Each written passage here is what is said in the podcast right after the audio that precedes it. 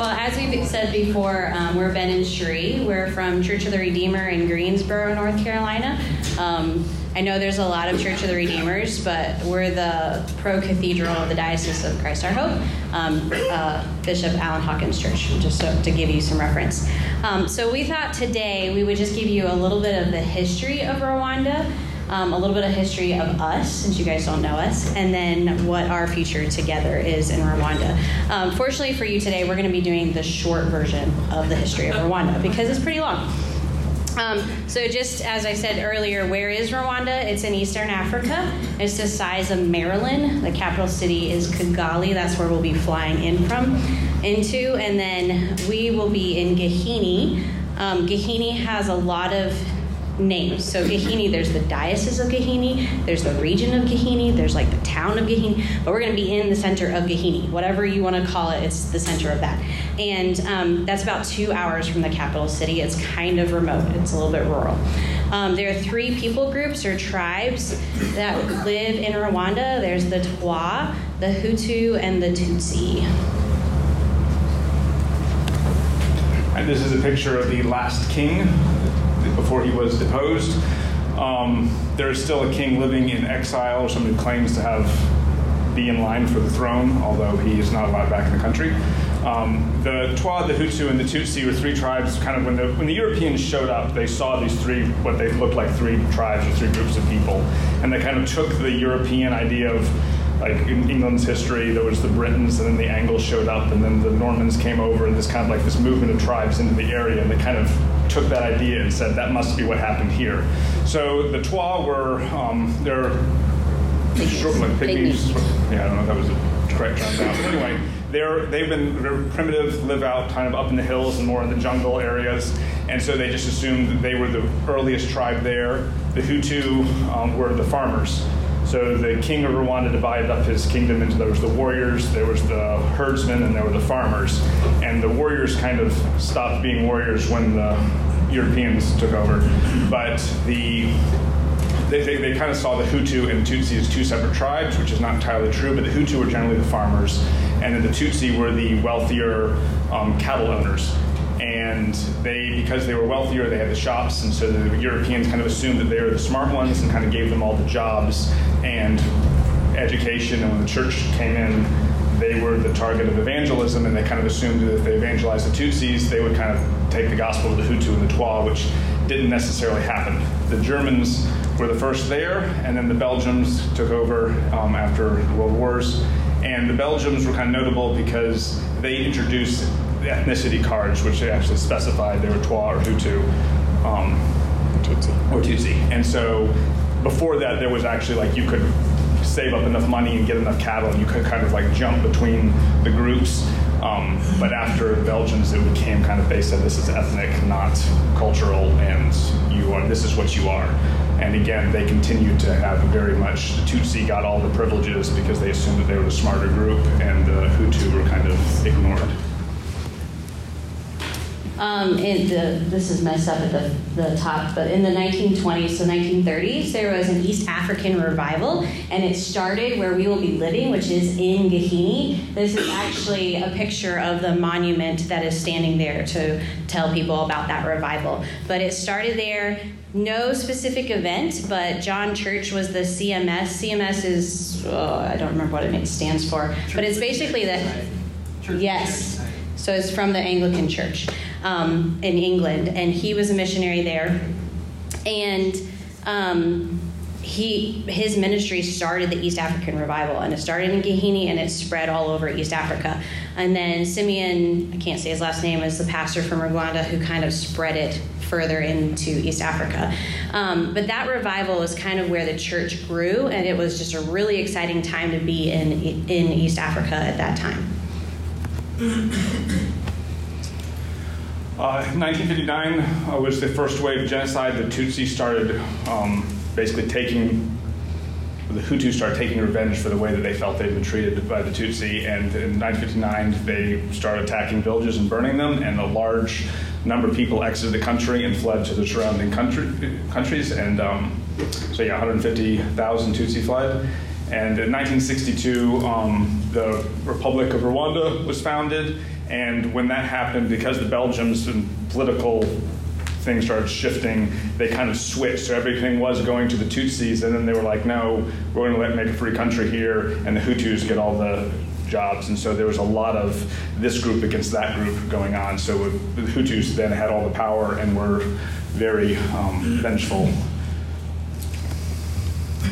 And then in 1994, um, there was civil unrest, and then the president of Rwanda was killed in a plane crash. And um, this genocide just happened, and it was shot down on April 6th. And from April 6th to July, 800,000 people were killed in Rwanda, mostly Tutsis, but also Hutus, as the Tutsis were um, fighting back. Um, one of the things that we learned while we were in Rwanda, we got to go to the Genocide Memorial, is how big propaganda was at that time.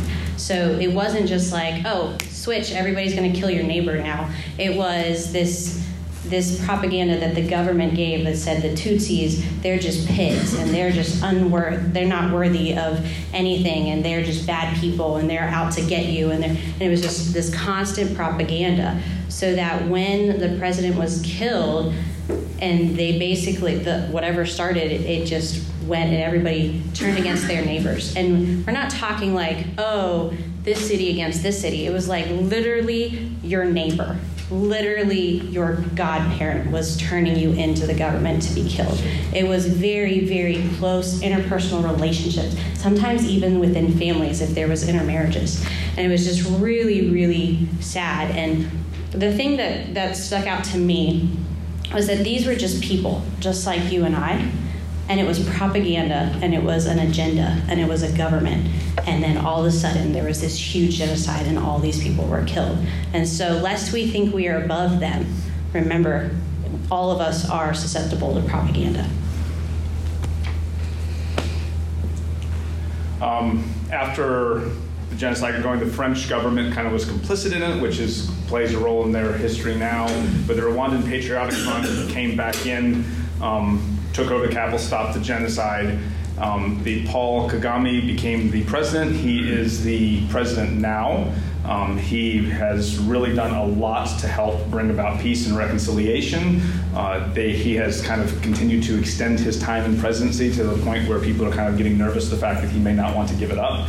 But um, I think his last bid to change the Constitution so he could still be president was overturned by the courts. So it looks like he's going to have to step down. But um, amongst his other reforms that he did, he outlawed ethnicity. So basically, the it's not you, on any government form you can't say what tribe you're part of. You're not supposed to speak about it. If you if someone's if you're applying for a job and they ask you, the person who asks you can get in trouble. You are not allowed to discuss it because they say it has to be done on the basis of your merit or you know yeah, so it's, it's completely outlawed.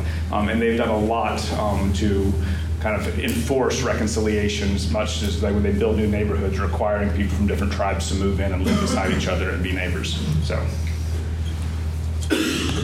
So that brings us to Rwanda today. It is the safest country in Africa to visit right now for any foreigners, which is pretty amazing. The Tutsis and Hutus live side by side, as we got to witness in um, in May when we got to go. The economic growth is ex- exponential. Um, I you'll hear in a second about my history, but I grew up in Haiti and it's a third world country and there's trash everywhere. In Rwanda, we saw zero trash, like and I mean zero trash anywhere we went. It was just amazing how they take care of their country and how they make it beautiful. Um, the church is growing, but it's struggling with a lot of the same things that we here in America struggle with. We already talked about the theological training, which is something that we fortunately do not struggle with, but they're watching their children grow up and leave the church just like we do here in America. Islam is making big inroads into Rwanda because they see it as very prosperous and a good place to, to make money. And so they're putting a lot of money into Rwanda. And so Islam is also growing. Um, but as we said, there's a big need for theological training and then also discipleship of children which leads us into the history of us, where it all began. Um, I I'm from Pennsylvania. I was born in Gettysburg and lived in Hanover. Yes, it's the chip factory, chip, chip capital of the world, Snyder's of Hanover. Um, I was homeschooled all the way through. I spent six years in Haiti as a missionary kid, and so that was a lot of my formation as far as um, how I view the world and how I view the church and how I view people. Um, I gave my life to Christ at the age of four. I was part of a non denominational church, didn't know what Anglican was at that point. Um, and then in uh, high school, I was at a missions conference and I felt God tugging on my heart to give my life to missions. And so that's where I committed to going on the mission field. I was born in Columbia, South Carolina. I went to a real school. Um,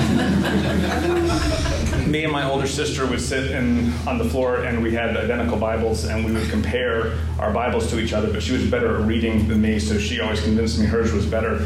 Um, but during that time, she went, she went through from John 3.16, she had learned at school um, how to share Christ with someone, and so she led me to Christ sitting on the floor of her bedroom. And while we went out, um, our family went out and went to visit JAARS, which is Jungle Aviation and Radio Services. They do missionary pilots and fly into South America and take planes off of cliffs, and I thought that was really cool.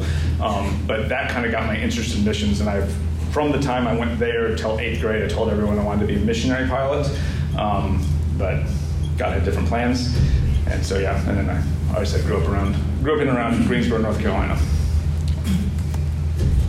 So we met at Columbia International University in South Carolina, and when we met, we were both convinced that we were going to be going on the mission field. We both had an interest in Asia, and then as those four years progressed in college, we both got interested in China, and so. Um, we met, you can see at the bottom, that's what I looked like when he first noticed me. I was playing flag football and I had um, black lines under my thing. And he's like, oh, hey, she's cute. I should go talk to her. And um, that's when he started pursuing me. Clumsily. So then we got married. and uh, I was better at smearing cake than she was. um, like I said, we were both interested in going to China. Um, we tried several times. We this is our oldest daughter May, um, and over when we first got married, we were told we shouldn't go to the mission field right now because we just got married. You just went through. You need to like, learn to live with each other before you try to do that in a different culture. And then we had May, and they were like, you should try to learn to live with your child before you do it in another culture. Um, and so after that, we ended up going and working at a children's home in North Carolina. So when we went to the children's home, that's when we said, okay, we're going to stop trying to go to China. We've been trying for three years. God has shut all the doors, and obviously this is not what He wants for us.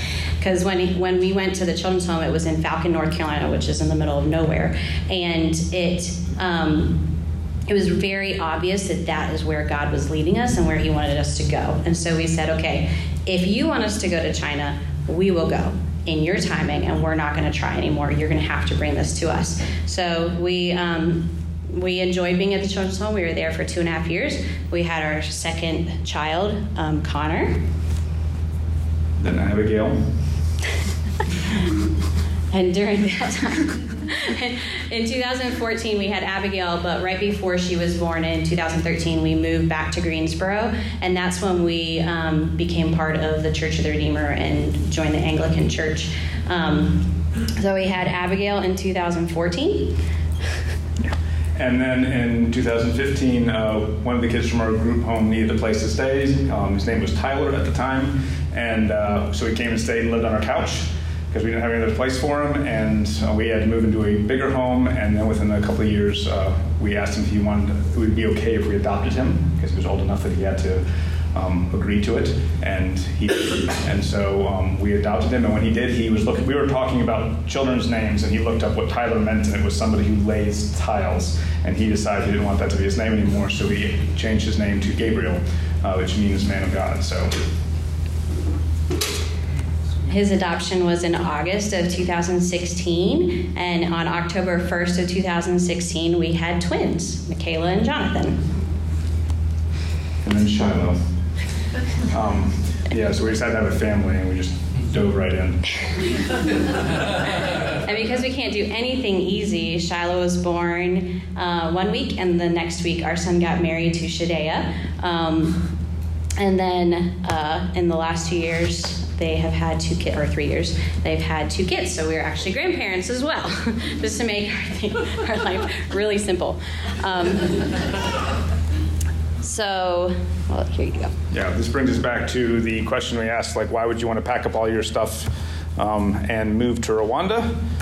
Um, and this is a picture of when we went to go. This is Bishop Manasseh, who is in charge over there. Yeah. So when I met Bishop Manasseh in November of 2020, no, yeah, 2021, um, he was talking to our youth pastor about starting a youth camp in Rwanda. And so I was pulled into that conversation. But in September of that year, we really started feeling like God had something new for us. And we didn't know what it was, we didn't know where it was, but we just started praying and asking the Lord, what is this next step that you're taking us into? Obviously, it's something new, it's something different. What is it? Uh, we figured out pretty quickly that it was going to be overseas, but it was not going to be China, which opens up like the whole world. And we're like, okay, Lord, so where do you want us to go? Um, and we just prayed. We didn't talk to anybody. We just asked the Lord, please show us what this next step is. And then I got put in this meeting with Bishop Manasseh, and I felt compelled to tell him our story and told him what we were praying about. And he said, You should come to Rwanda and work with us. And I said, Okay. He's like, We have a house for you. I was like, Okay. Um, and sure enough, he does have a house for us. But uh, we started praying and asking the Lord, okay, is this what you have for us? Is Rwanda what it is? Because neither one of us had ever thought about going to Africa, had no desire to go to Africa, um, but we were open, and so we said, Lord, is this what you're asking us to do? And then in December, we met with um, Bishop Alan, and uh, he filled up this whole entire whiteboard of ideas of things that we could do, and we said, okay Alan, you know us, you know the Rwanda because our church has a 10 year partnership with Rwanda. You know, what do you think about us going to be missionaries in Rwanda? He said, that would be an answer to prayer. I really think you should go. I think it would be a great fit for your family. And then he filled up this whiteboard of all the things that we could possibly involve, be involved in in Rwanda, which leads us to the question of what will we be doing over there? Since we can't do all those. Yeah. Um, our first year, we'll be learning the language and culture. Um, it's a completely different language. Um, and then so and then just kind of doing survey work, finding out where the churches are, what their needs are, and so forth. So that'll be the first year probably. Um, we'll be working at the Diocese of Gahini. This is their office in Gahini, within um, walking distance of the main church and also the hospital compound where we'll be staying. And then was this Kamate? Mm-hmm. So this is uh, Kamate. Um, parish. We Friends of Gahini helped build, I believe, that school. Um, while we were there, uh, just to kind of when the story I told earlier about um, meeting with seeing all the kids, the same kind of theme. We went to multiple churches that day, and the same sort of event happened. And at Kamate, um, after the kids sang us a song, we went over and sat with the leaders of the church, and um, we're sitting in a circle, and they told us about kind of their attempts to outreach to their community around them and what their needs were. And then when they got done, one of the um, Rwandan pastors stood up and asked the church leaders, like, who here would like to get saved? And I was thinking, hopefully that had been like resolved earlier. Um, but they two guys raised their hands, and somebody went to go get them a rug so that they could kneel on it. And while he was getting the rug, our translator explained that one of these men had drank alcohol the past week, another one had smoked a cigarette the past week, and so they were going to get saved again. Um, and Dan was with us, and they asked him again to, he was always the one who's getting asked to pray for whoever needed prayer. And so when they brought the rug back, two men knelt down on the ground on the rug, and Dan got up to pray for them, and the Rwandan pastor put his hand on Dan's shoulder and said, This man of God is going to pray for you, and if you ever drink or smoke again, you are going to die. And Dan's eyes kind of got wider, and he leaned over to me and he goes, I don't think I'm going to pray for that. Um, and he just kind of prayed that they would understand the love of God and that Christ separates their sins as far as the east is from the west. So, um, yeah. but yeah, we'll be. Uh, this is we'll be partnering with churches over here with different churches over there, and I don't remember which archdeaconry Nyagatare. Nyagatare. Um, that you guys are partnered with. And so we'll be helping facilitate that relationship. And then go ahead to the next one. And then theological training. And this is a picture of Dan praying for the kids who are all on their knees, um, getting saved, I guess. another big piece of the puzzle of what we'll be doing is we'll be homeschooling our six children. Um, that will be a big part of what I'm doing, especially in the mornings, um, which is what I'm already doing. So. Uh, our children will have a big part in our ministry as well, um, and we want them to be a part of it, but we also will be taking care of their education. Um, another part that we'll be doing is hosting teams. So, this is where you guys come in because you do have the sister church partnership, and we really encourage you guys to come and visit and meet your sister church and to build those relationships because we have experienced in Church of the Redeemer that when you have an ongoing relationship with a specific church, the amount of ministry and outreach and lives that are changed just kind of multiplies because you are being intentional in that one place. And so we just encourage you. Your partnership started, I think, in 2019 and um, didn't really get off the ground because of 2020. And so we just encourage you to come. Uh, we're really excited that Father Nick is coming in April and he's going to get to meet the Archdeacon and to um, meet with Bishop Manasseh and hear more of their hearts, but we just encourage you to come because that is going to be one of our main roles is to be the bridge between the churches in the U.S. and the churches in um, Rwanda. There are six six archdeaconries over there, and five of them um, have sister churches. We're still looking for our last church here in the U.S. that's going to be coming on to that partnership. But there are five churches here in the U.S. that are already partnered or starting their partnership this year. Um, so we would love to see you and just there's our house. He did, he was right. There was a house and we got to see it in May and that'll work for our family. And so we want you to come and visit us. Um, oh, so yeah, this is uh, just how can. Uh, well, before we do that, do questions. Oh yeah, do you have any questions so far? Yeah. Anyone have questions? I, I noticed with the. Uh, praying, praying for the children. I saw mostly, or if not all, boys. Are the are the girls involved too in, in that? Or yeah, they, they just separate them for. Yeah, no, they, they were boys and girls there. Okay. So um, it's it's it's hard to tell the boys and girls apart because at that age they all shake oh, their heads, okay. so it's hard to tell them apart. Okay. Any other questions? So with um, that kind of legalistic uh, theology, if you would call it, um, it sounds like it will be very um, sensitive to kind of um, reappraise them. yeah. Yeah. I think for us, what we saw with that is that how important theological training is. And so that's something that Church of the Redeemer has focused on when they have done their trips over there is to try to have like a week long intensive. The government is actually requiring pastors to have theological training, which is awesome. It's hard because like when you have churches out in the middle of the boonies that don't have access to electricity, it's hard to even imagine them and some of them have an eighth grade education. Imagine them going to seminary, but there is an Anglican seminary now in Kigali. It's two hours away from Gahini. So that's one of the things that we're going to be working of how do we help these pastors get the theological training that they need because it really is, it needs to start with the pastors, right? It needs to kind of work its way down. One thing that we didn't really mention is that we have 14 years of working with children and youth in different forms and variety of ways in churches. I was the children's ministry director at Church of the Redeemer for six and a half years, and so um, that kind of puts the children on our hearts, and so that's something that we're going to really focus on once we get there, of seeing what they do to disciple their children and how we can come alongside them. Any other questions? And just as far as just theological training, one thing we noticed is just that Bibles are expensive over there. So the adults um, can get the Bible on their smartphones, but as far as like children are concerned that don't have smartphones yet, um, they don't have Bibles, and so they are just without the Word of God outside of what they hear. Um, I, when I got back to the U.S., I tried to buy a Kinyarwanda Bible, and it was to get it here, which may be a little bit more expensive than it is in Rwanda, but it was 80 U.S. dollars um, which uh, was more than I wanted to spend on the Bible right now. So um, I can imagine if you're a subsistence peanut farmer, that getting that shipped in would not be high on your priorities. So. What, what is the basic religious breakdown of the mm. population? Yeah, so we forgot to say that. So over 80% of the population says that they're Christian. Now that's like every part of Christianity that you can imagine.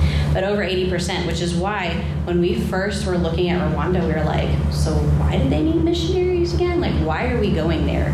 Why do they need help? But that's when we realized, even though they say that they're Christians, they may have been told, you are now a Christian. And so Christianity, in not just Rwanda, in East Africa, is, is described as a mile wide, but only an inch deep. And so we want to change the inch deep. We want them to go deeper. Isn't, isn't there an amount of Catholicism there? I mean, is there? Yeah, about about over half of the Christian population before the genocide considered themselves Catholic. Um, the Catholic Church was more than complicit in the genocide.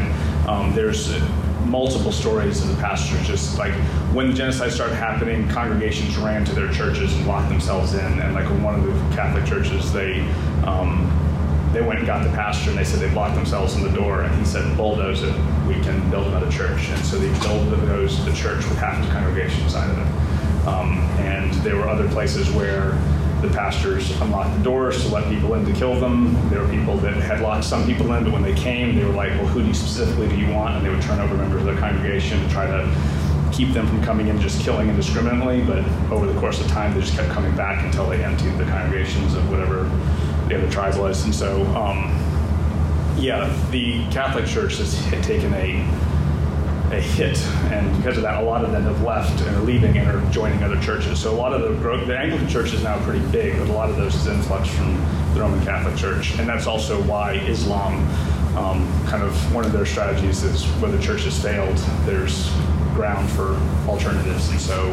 Um, yeah, they, they have pushed in there because of the failings of the church. But it, it was around half the Christian population was Catholic, and that's dropping. Um, but there's still a significant portion of it. So do they have uh, schools then? I mean, because that's Catholic schools. Yeah. Kids. When we were there driving around, most of the churches, all the Anglican churches we stopped at had a school, and it, what it looked as if the Catholic churches that we passed also had schools. So yes, there are. Um, the government kind of monitors all the schools, but most of the schools over there that we saw were run by a church um, in some capacity.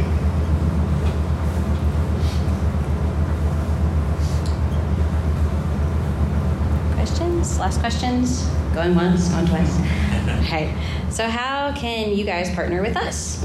Um, the good news is, is you already are because you guys are part of the Friends of Gahini partnership. Um, you guys are one of our supporting churches, which is why it was very important for us to come and visit you before we go. We are planning to leave in March. Um, we are like 75% ready to go. We're selling our house and packing our bags, so we're very excited in, in the final stretch. Um, but right now, we're looking for partners. We still need partners before we can go. Uh, we're looking specifically for prayer partners. So there's two things that we would ask you to pray for: is our family as we prepare to go, and then the church in Rwanda to grow deeper. And that's really our heart for the church in Rwanda. And then um, for us as we go, we also need financial partners because we are going to be fully supported on. Um, through partnerships, and so we're looking for monthly partners. Uh, we right now we're looking for seven more people or families to come on at $100 a month, and eight more people to come on at $50 a month. If you are able to do that, or you feel led to join us in partnership with that, we also need one-time gifts to get us on the field. And like I said, we're about 75% with both of those goals. We're very excited um, of how God has been doing. We have response cards um, here that you guys can fill out. Um, do you want to pass these out? Actually, just kind of hand them. Sure. And then there's pens if people need them. Um, but we really would encourage every single one of you to fill one out and just check that you want to get our newsletter because we're going to be sending you guys updates about your sister church. And that's going to be really, really important. One of the things that we found with Church of the Redeemer is that everybody knows that we are partnered with Redeemer, but when it comes to actually like knowing how to pray for your sister church, what is going on on the field, not many people at Redeemer could tell you what is actually going on in Gahini because there's not a lot of communication coming out of there. And so that's one of our main roles will be to communicate that. So we want you guys to get our newsletter to stay in touch with us. Um, we will be coming back every two and a half to three years. And because you're one of our sending churches, part of the Friends of Gahini, we will be back every th- three years, hopefully, Lord willing, to visit you guys. Um, but we would just love for you guys to partner with us even more and to be a part of what God is doing in Rwanda. Um, thank you guys so much for coming and for staying afterward. Uh, we really do appreciate this opportunity to share with you what God is doing in our lives and in Rwanda. So that's all. Let me pray for you guys.